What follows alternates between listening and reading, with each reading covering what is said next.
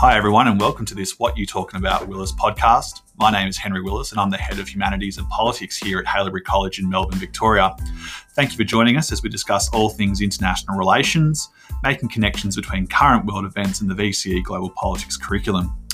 Thank you for listening, and I hope you enjoyed this week's episode.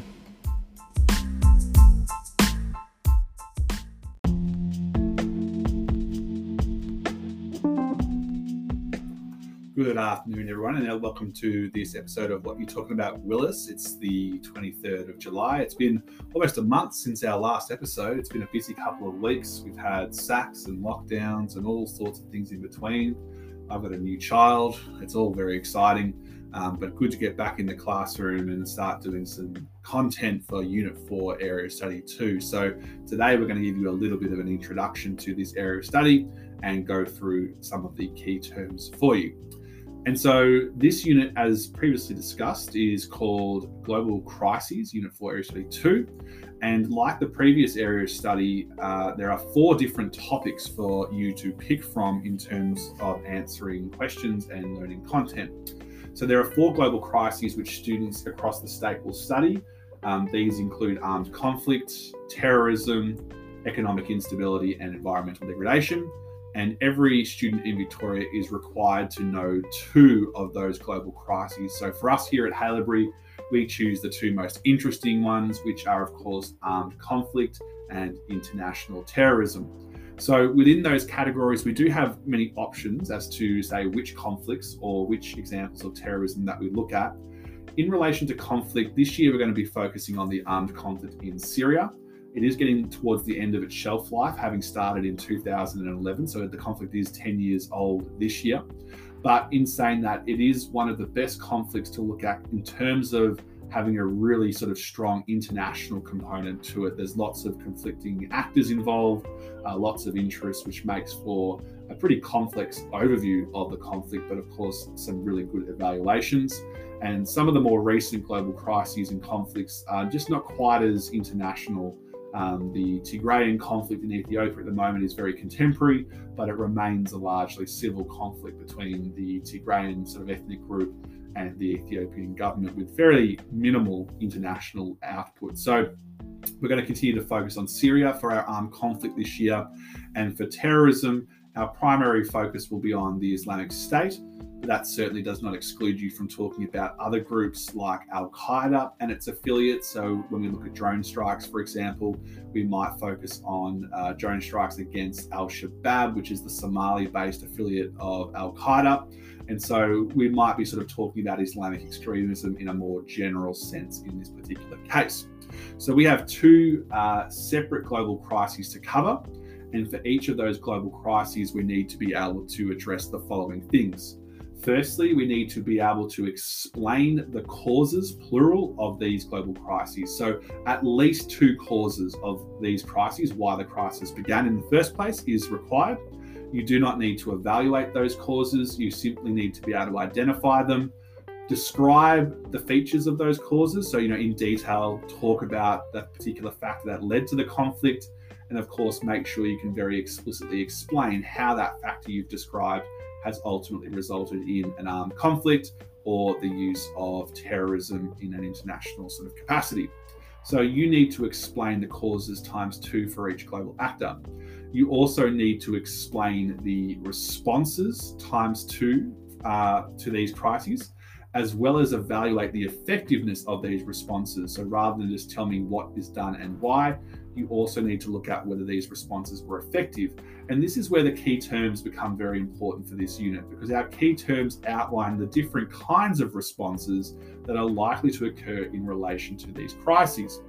Unilateralism, for example, is single or one sided action that is primarily done in order to serve the direct interests of one particular global actor without any real consideration for the goals and objectives of others.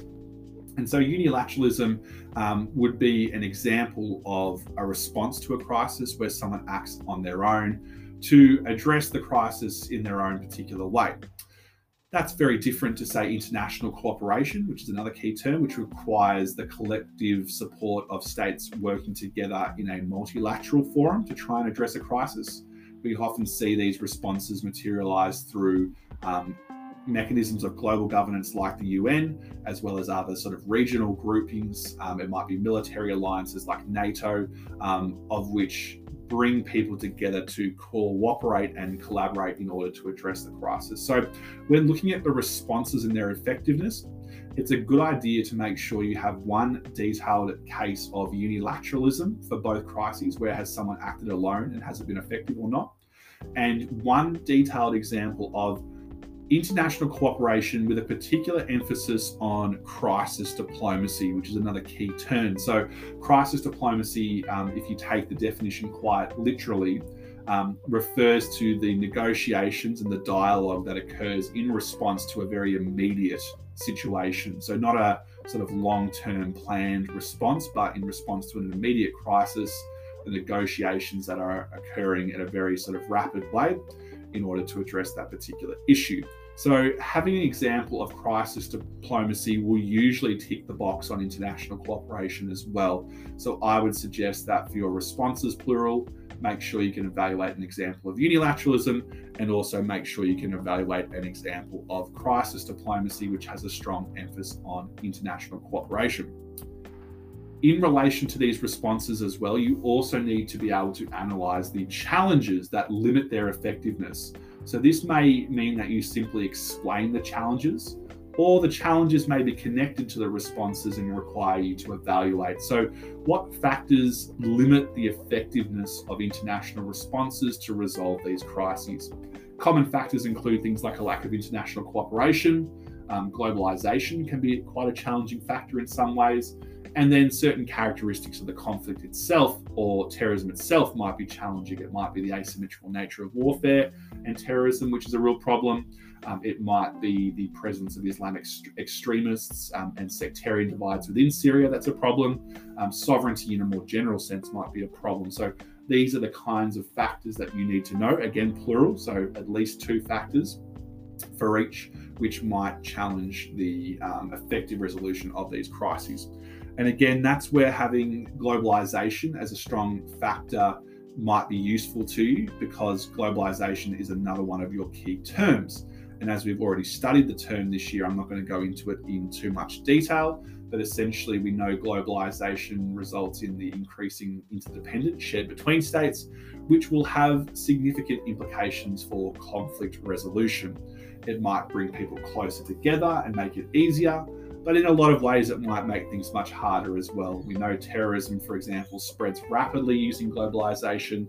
Um, to defeat the Islamic State in Iraq and Syria may only mean that it pops up in other parts of the world, rapidly fueled by globalization and technology, suggesting that globalization may itself be a key challenge to the effective resolution of these conflicts. And so, um, evidently, it's interesting that um, you know we often use these key terms in response to the other major dot points in this area of study rather than simply define them as the terms that they are.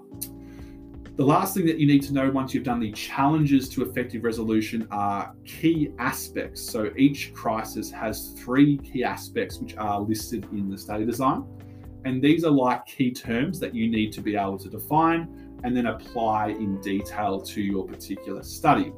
And so for conflict, you need to know intervention, you need to know war as an instrument of state policy, and you need to know how war crimes are prosecuted in international law. So to define those things and then explain them in relation to the armed conflict in Syria, these are usually more detailed questions that range from four, five, six marks.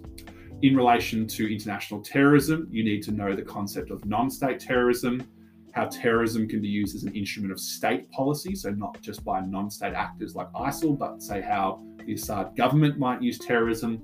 And you also need to understand the asymmetrical nature of terrorism and how this can be a major challenge, which we've already discussed as a potential challenge to the effective resolution of international terrorism.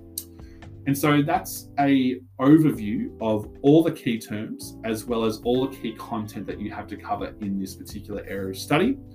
As I've said though, there's a plural on most of the knowledge dot points, so a minimum of two examples of causes, responses, and challenges is required.